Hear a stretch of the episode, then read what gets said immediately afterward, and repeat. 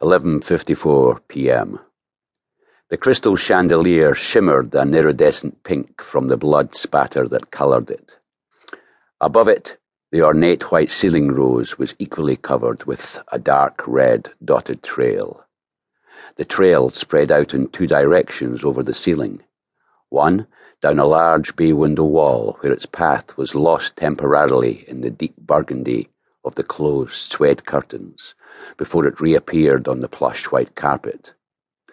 In the opposite direction, the arterial arc added a macabre lustre to the fruits on Cézanne's Basket of Apples original painting, before heading off into the carpet, back to its source. The congealing pool of blood circled in halo around the battered head of the naked dead body in the centre of the room.